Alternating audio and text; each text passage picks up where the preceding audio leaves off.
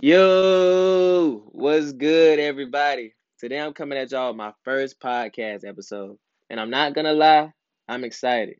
Shout out my boy Tonio. He actually gave me the idea to start a podcast because I can't even cap. I was not thinking about doing this at all. But um, before I get into it, I hope y'all taking care of yourself. Y'all heard about a new COVID strain? I'm telling y'all, get out the house. It's only making your immune system weaker. But I'm gonna say that for a different episode. Anyway, today's podcast is simply about creating your own reality. Having an understanding of the world around you is a must because when you have Trump as president, racism, and the pandemic all going all at once, it can be a bit overwhelming. So, first thing, if you want to create your own reality, you gotta have an understanding of yourself first. Understand that your thoughts can and will become a reality. Before you feel or say anything, you think about it first. Or you might just be one of them people that, that don't think at all. in this world we live in, most people are in a black versus white racist reality, especially with all the protests and the Capitol building getting stormed.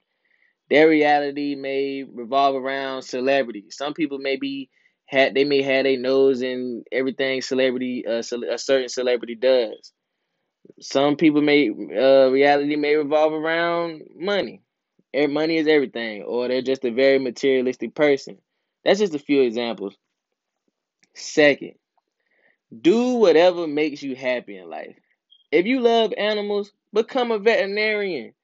Don't let anybody or a situation that you may be in affect when you do what makes you happiest because then you won't be happy. Simple. And last but not least, send out positive energy. When you send out positive energy into the world, it does receive that frequency and send it back to you. But also be careful of the people you are around because the same way we receive good energy, bad energy can be received and lower our frequency, which can cause us to feel gloomy and irritated. But that's a different topic for another episode.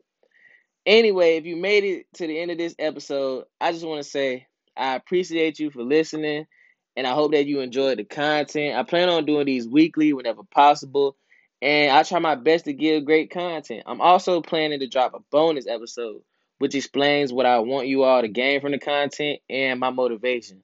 But once again, man, Appreciate you. And until the next episode, I'm out.